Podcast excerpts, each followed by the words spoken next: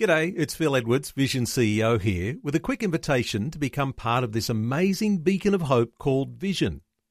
Together we can put our love into action to help people of all kinds build or rebuild their lives on the truth of God. Please consider the part you can play during our upcoming Visionathon appeal, remembering that it's your support that makes Vision possible, including this podcast. Audio on demand from Vision Christian Media. You're listening to Momentum, a show that helps men succeed in life. And as we delve into this week's topic, a reminder that some of the content may be of a sensitive nature. Now, here's your hosts, Tim and Des. All right, well, welcome to this week's Momentum. Uh, so great to have you tuning in all around the nation. Hey, just a quick point to the website before we launch into the show momentumaustralia.org. Uh, lots of stuff there for you to help you succeed in life, which is our tagline. My co host, friend, is uh, back with us. Great guy as well, Des. Uh, you don't know me that well. no, it's just great. I, I, I, love what we do, and um, we're, we're, so blessed today. This is really it's really cool to have this fine young man with us. Uh, just uh, just on the way, let me just tell you about our support line. We mention this every week. We have a support line for men, which is the Momentum Care line. The number's amazing. It's one 800 000 men. And so, you know, even I can remember that as an old bloke.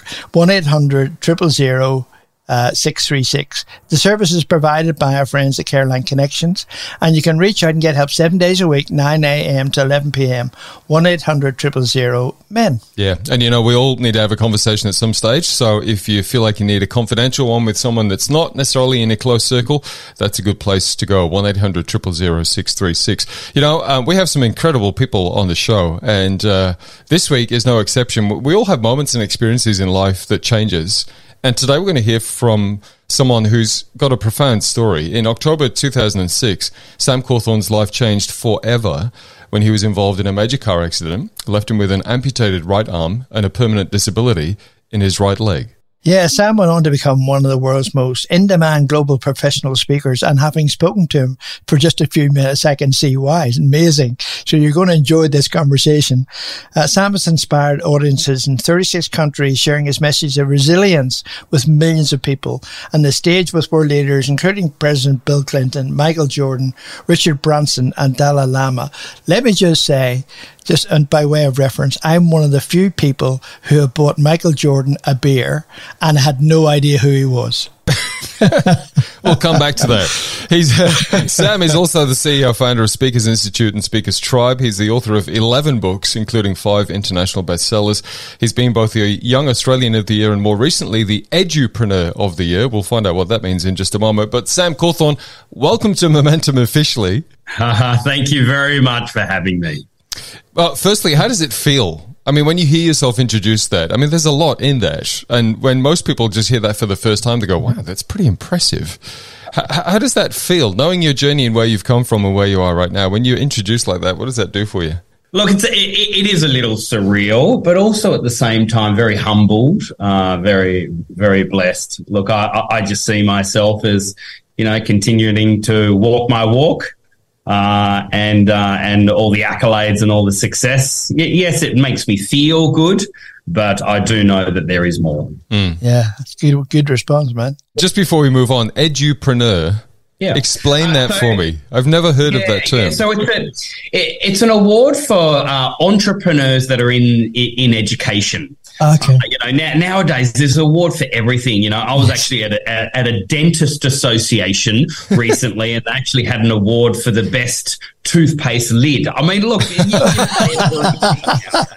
you, have got every single award, but but basically it's a it's an international award where you've got a lot of people that are in education uh, mm. but also uh, entrepreneurs. Mm. And yeah. Uh, yeah. so so we we run an uh, education company and and we won a global award for that. So it was a good feeling. Oh, fantastic.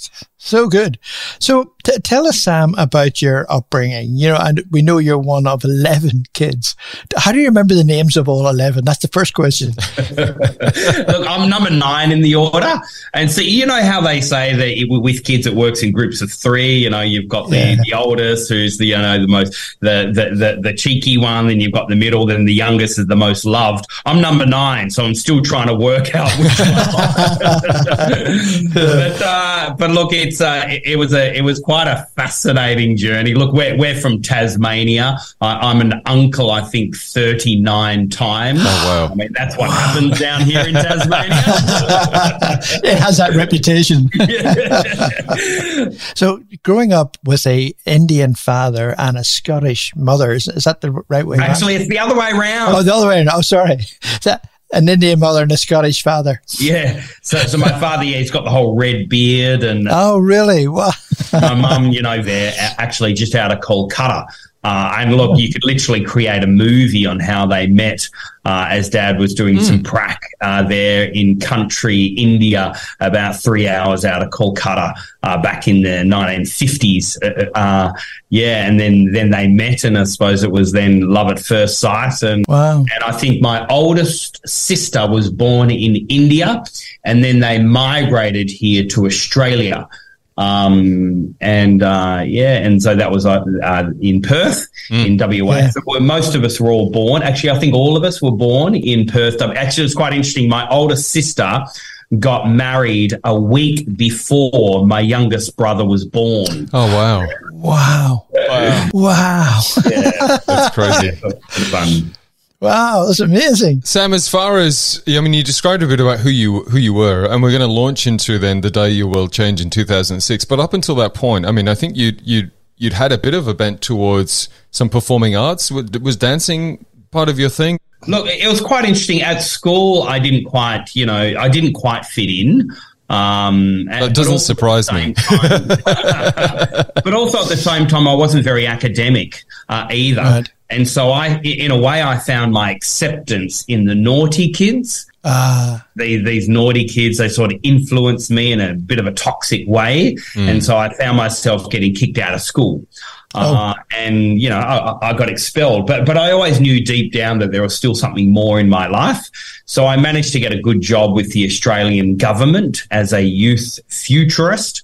But uh, yeah, wow. I also did a lot of extracurricular activities. So uh, I set up a, a, little music studio at home. I was teaching singing. I was also, you know, playing the guitar, playing the piano, but also, yeah, I was doing a lot of uh, uh, some dancing. I was I was youth pastor and musical director of the church. Wow! Uh, wow. But at the same time, you know, uh, married and had uh, had two kids. We we got married when we were. I think I, I we were 16 when we met. When we're 19, we got engaged, and then three days after I turned 20 we uh, we got married, uh, and so yeah, we're actually still together today, twenty five years. Congratulations. That's awesome. That's fantastic. Yeah, and, um, and that's that's really interesting because getting married so young tends to lead to breakdown of marriages later on because you don't really know who you are when you get married at 20. So for you to survive that is incredible. Well done. Yeah, look, how, how, I see it, you know, we wanted to do life together. We wanted to, in yeah. a way, grow up together. We mm. wanted to discover, in a way, our, ourselves together. Mm. Yeah. And, and, so, yeah, yes, we've done work together as well, but, uh, and yet at the same time, I think they say absence makes the heart grow fonder. Yeah. And yeah. you know, I think over the last 15 years, I'm doing on average around, you know, 10 to 20 flights uh, every month. I think my record is 56 flights in one month. And so being away a lot uh, and, and, the like, it, I think that's actually brought us together quite strong. It has the option of going either way, doesn't it? And for some people, it ruins the relationship, or yeah. the distance makes the heart grow fonder. In your case, it's yeah. worked well for you. So let let's let's talk about the, the day of the accident, 2006, October. Um, do you remember some of the day? Like, you know, people who've gone through that experience, it's just a bit of a blur. They don't remember anything. But do you remember the day before or the day of the accident? I, I didn't uh, remember initially. It was about six months later, I started to get a few flashbacks. And after about 12 months, then I started to remember most of it. Right. But initially, I didn't remember at all. And, you know, and, and in a way, uh, I believe it's, so, it's a good thing for our system not to remember because it can yes. be quite traumatic. Sure. sure. But I did get some flashbacks and, and then, and then I put a few pieces together. But, but but like any other day, I was living in Launceston in Tasmania. I woke up and said goodbye to my, my wife and my two kids under the age of four. Uh, and then I jumped in my big company car, big V8 Statesman. Uh, I was working for the Australian government as a youth futurist, so I did a lot of travel, um, driving travel, and, and, I love driving, and I always have. Mm. So I drove from Launceston, uh, you know, up along the top north coast of Tasmania, uh, up to a place called um, uh, Burnie. I had some lunch there at uh, my favourite restaurant there at KFC. and so, and then, and then, I was driving back, and it was about three o'clock in the afternoon. Um, I, I was doing a lot of extracurricular activities. I, you know, from youth pastor at church all the way through to my music studio, my stand, dance um, stuff as well and I and in a way maybe something had to give. Mm. And um, but but I was told I'd fallen asleep behind the wheel oh. at about three o'clock in the afternoon. I was going around 104 in my big uh, big big company car, and there was a semi trailer truck. Um, he was going about 102. Mm. And so I veered over the other side of the road and I had a head on collision with, with the truck. The truck driver thought I was committing suicide. Ah. Yeah, so it was it was pretty full on. My uh, my arm was ripped off. It was about twenty five meters away from the car. Uh, oh. I had a lot of internal injuries, six broken ribs, lacerated liver, punctured kidney. Uh, both of my lungs had collapsed. Uh, my hip was uh, shattered. My my entire right leg was completely um, uh, wrecked. Femur, lost my kneecap, fibula, ankle, um, the entire lot. Yeah. Wow. Whenever you came round after that, um, in hospital, obviously, what was your initial reaction? I was I was in a state of denial. I, am thinking, man, this hasn't happened to me. I'm in a movie. Mm, it's going to yeah. oh. right? I'm in this. I'm in this really bad nightmare. It's going to finish because obviously I'm I'm coming out of drugs. I'm a little bit here and there, everywhere. So it was about two days. I was in denial. This hasn't hasn't happened. It's okay. I'm going to wake up from this nightmare. And then um, realizing what had happened, I remember going through pillow after pillow just simply from my tears. Actually, there, uh, if, if, I may, I'll go back to what the what the ambulance um, drivers said. They actually said that my heart stopped for about wow. three and a half minutes. Um, so I was, um, yeah, I was pretty clinically dead. Uh, wow. Uh, they resuscitated me, and then I was on life support for a week uh, and then waking up from this life support, yeah, yeah. I, was, I, I, was in denial initially. Yeah, and, and that's sort of understandable. I mean, I, I get that you think, well, you know, this couldn't have happened to me. Yeah, look, and it was very, it was very surreal. But you know, the interesting thing is, is that when I did wake up and when I realized what had happened, I, I, yes, I went through pillow after pillow from my tears, but not because I was sad for myself. Yeah in a way, I, w- I there was a deep level of gratitude that I actually survived this. There's a lot of mm. people out there that haven't survived yes. car accidents, but mm. I actually survived. And on top of that, no one else was injured. So even though it was my fault, you know, I've now counseled people that same thing happened to them they fell asleep behind the wheel. They had a head-on collision with a family. Two members of that family mm. died. Mm-hmm. They're now up for manslaughter. They're locked up in jail, and I've helped yeah. people like that. So, so the good news is no one else was injured at all in, in the accident. Yeah. But, but, but I was really sad, mainly because my kids would have to grow up with a disabled father. Mm. Yeah, wow. and that was tough for me. That was mm, really yes. tough. You know, I last time I saw my kids throwing them, them up in the air with both arms were running, skipping, you know, etc. And now all of a sudden I'm lame in a bed. Doctor said I'll never be able to walk ever again with one arm. I mean, that's that, that's a tough moment mm. to to navigate you, but you you being a father. Yeah. Um, and so I, that was quite traumatic for mm. sure. We're, we're going to take a short break. It's probably not the best time to take a break, but we need to take a short break. Obviously, Sam Sam has lived, and but there's still a heck of a journey in front of him. We're going to explore that on the other side of this break. In the meantime, we are going to take a short break. Encourage you to check out the website momentumaustralia.org, and we're going to come back with our very special guest Sam Cawthorn on this week's Momentum in just a moment. Stay tuned. This is Momentum, a show that helps men succeed in life. Find out more at momentumaustralia.org. If this program has highlighted something you'd like prayer for, we'd love to pray for you. call 1 800 Pray For Me. That's 1 800 772 936. It's a free call. Or text 0401 132 888. You're listening to Momentum, a show that helps men succeed in life. Find out more at momentumaustralia.org. All right, well, welcome back to Momentum. It is uh, Tim and Des with you, and our special guest this week is Sam Cawthorn. We've just uh, heard the moment back in 2006 that Sam's life changed forever. Essentially, just a quick recap involved in a major car accident, left him with an amputated right arm, permanent disability in his right leg, and a whole host of other injuries. If you just tuned in, that's where we're starting this story right now. So, Sam, you've obviously You've woken up in hospital. You did say it took you a little while to actually come to terms with the fact that this had happened, which is absolutely valid. And you just um, you just shared before the break, and Des and I were just talking with you um, during the break about the fact that you were weeping primarily for your kids not having a a healthy father, like they were going to grow up with a disabled father. So just talk us through that for a moment, because I mean, let's be honest, a lot of us would just go into a Yeah. a self pity mode in that moment. I've woken up, this has happened to me, and yet your focus wasn't you at all. It was your kids. Do, do you know where that came from? Like, is that did you have to work at that, or was that was that genuinely where it was at? Was was there a moment of self pity, or several moments of self pity for you along the way? Look, my um, a- a- and I'll answer it this way. My my father, he was a uh, he he was a, one of the biggest inspirations for me. Uh, he was a very humble man, very religious, very very very, very deep, faithful man, and he he gave me this deep sense of gratitude. Uh, and and being grateful even for the little things. My, my father lived in a in, in a mindset of wonder.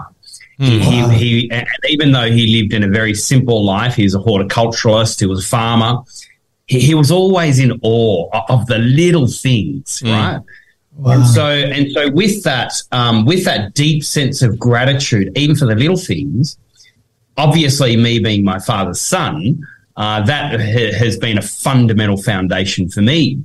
And so the moment that I woke up, you know, I, I, I was just so grateful that, yeah, you know, because if you think about it, right, here I am in one of the best hospital systems in the world.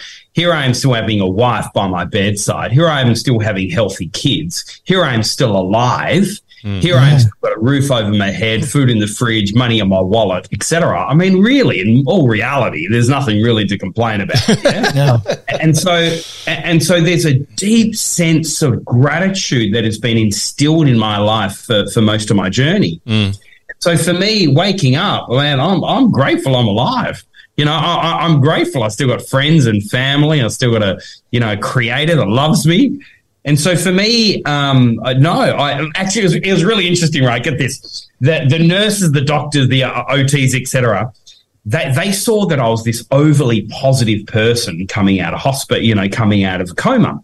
Yeah. And this is what they said to my wife, my family. They said, look, he's in a little bit of denial.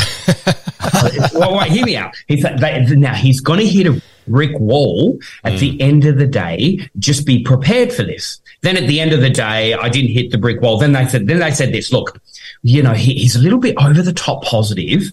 Um, he's going to hit the brick wall at the end of the week. Just be ready for that. he, he's going to hit it. And at the end of the week, it didn't happen. Then, well, wait. And then they then said, look, this is this is unprecedented. We haven't seen this before. He will hit the brick wall in about a month's time. Just be ready for that. And a month came around and nothing. And then they, then they said this: Look, in twelve months' time, he's going to hit the brick wall. Now, this accident was seventeen years ago. I'm still waiting for this apparent brick wall uh, to, to to come. So. So for me, I, everything is about a deep, real, real, true understanding of gratitude. Yeah. And so, for me, no, I, I wasn't concerned at all about my own, you know, physical, you know, being in a way.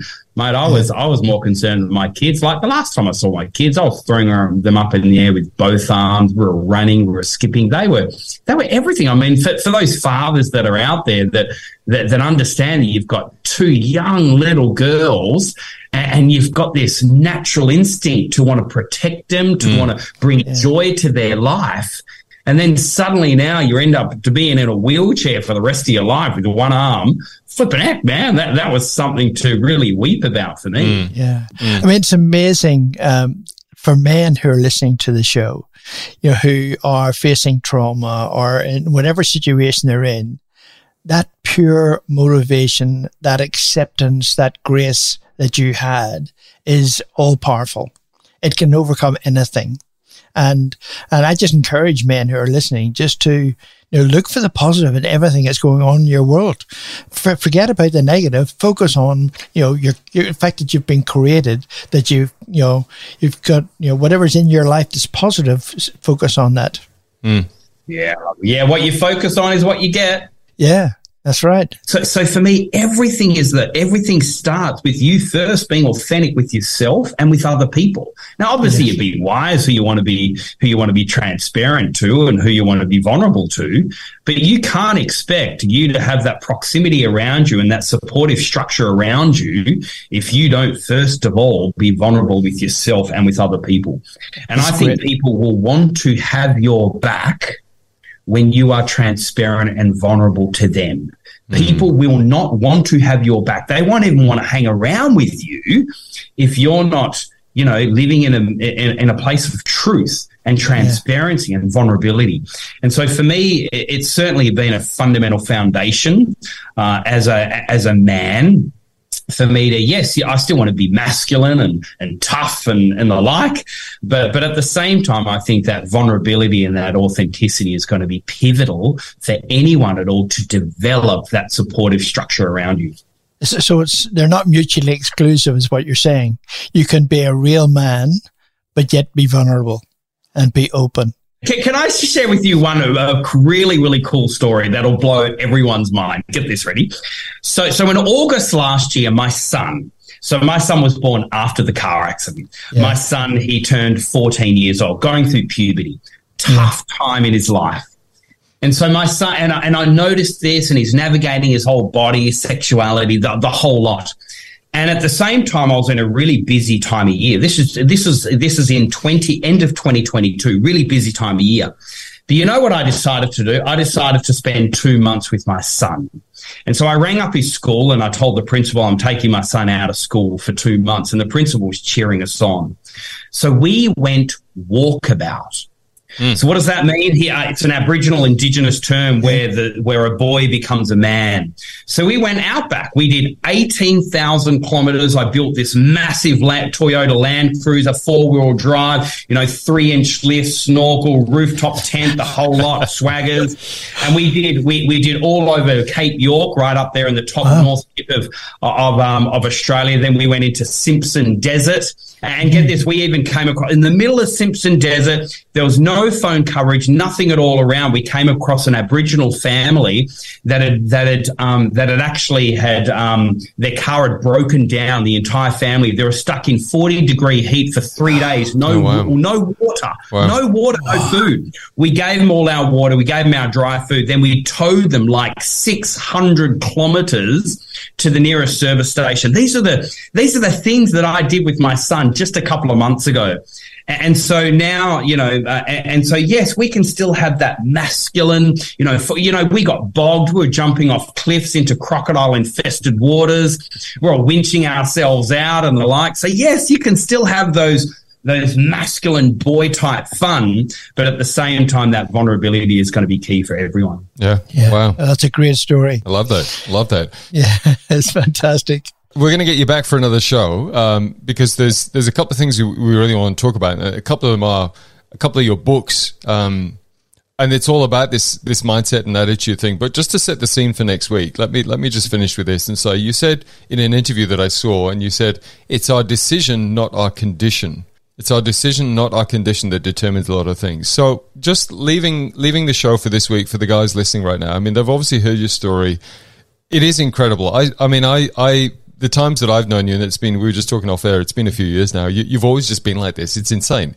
I mean, I, I don't know whether you wake up like this every single morning or whether you have to g yourself up, but I don't know. It's insane. I want some. If you can bottle it, let me know because I want a bottle.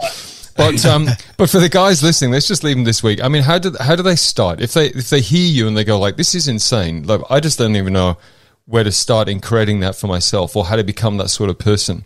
A couple of final thoughts around that. Yeah, look, that, that quote, um, it's our decision, not our condition. You know, the word decision comes from the Latin word desere, you know, incision. Cision means to cut. We know that, you know, cision. And the word decide, the word side, suicide, pesticide, the word side means to kill. Mm. So the word decision and decide means to cut off and kill. Wow. And, I believe, in a way, leaders, you know, they, they, they they love sitting on the fence. They don't like making decisions. But my encouragement to everyone listening is maybe it is time for you to make a decision.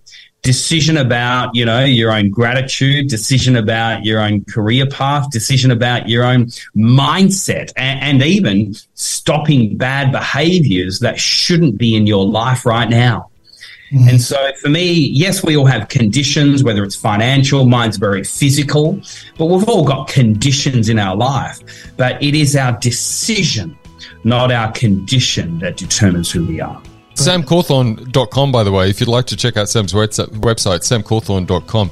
Uh, lots of stuff on there. And our website is momentumaustralia.org. But look, in all seriousness, have a look around Sam's website because we're going to be chatting with him next week about a couple of his books and explore that and how they can help you move forward, or actually is the term bounce forward, and that will make more sense next week. Sam Cawthorn, it's been an absolute pleasure, man, having you on the show. Really appreciate you sharing your story with us and being vulnerable. That word again, being vulnerable with us today. And uh, excited to have you back on the show next week, man. Take care. Thanks for having me. You've been listening to Momentum, a show that helps men succeed in life. For more information or to hear this week's show again, go to momentumaustralia.org. You can also access a whole range of resources to help you on your journey and to get in touch with the team at momentumaustralia.org. Until next time, keep moving forward with momentum.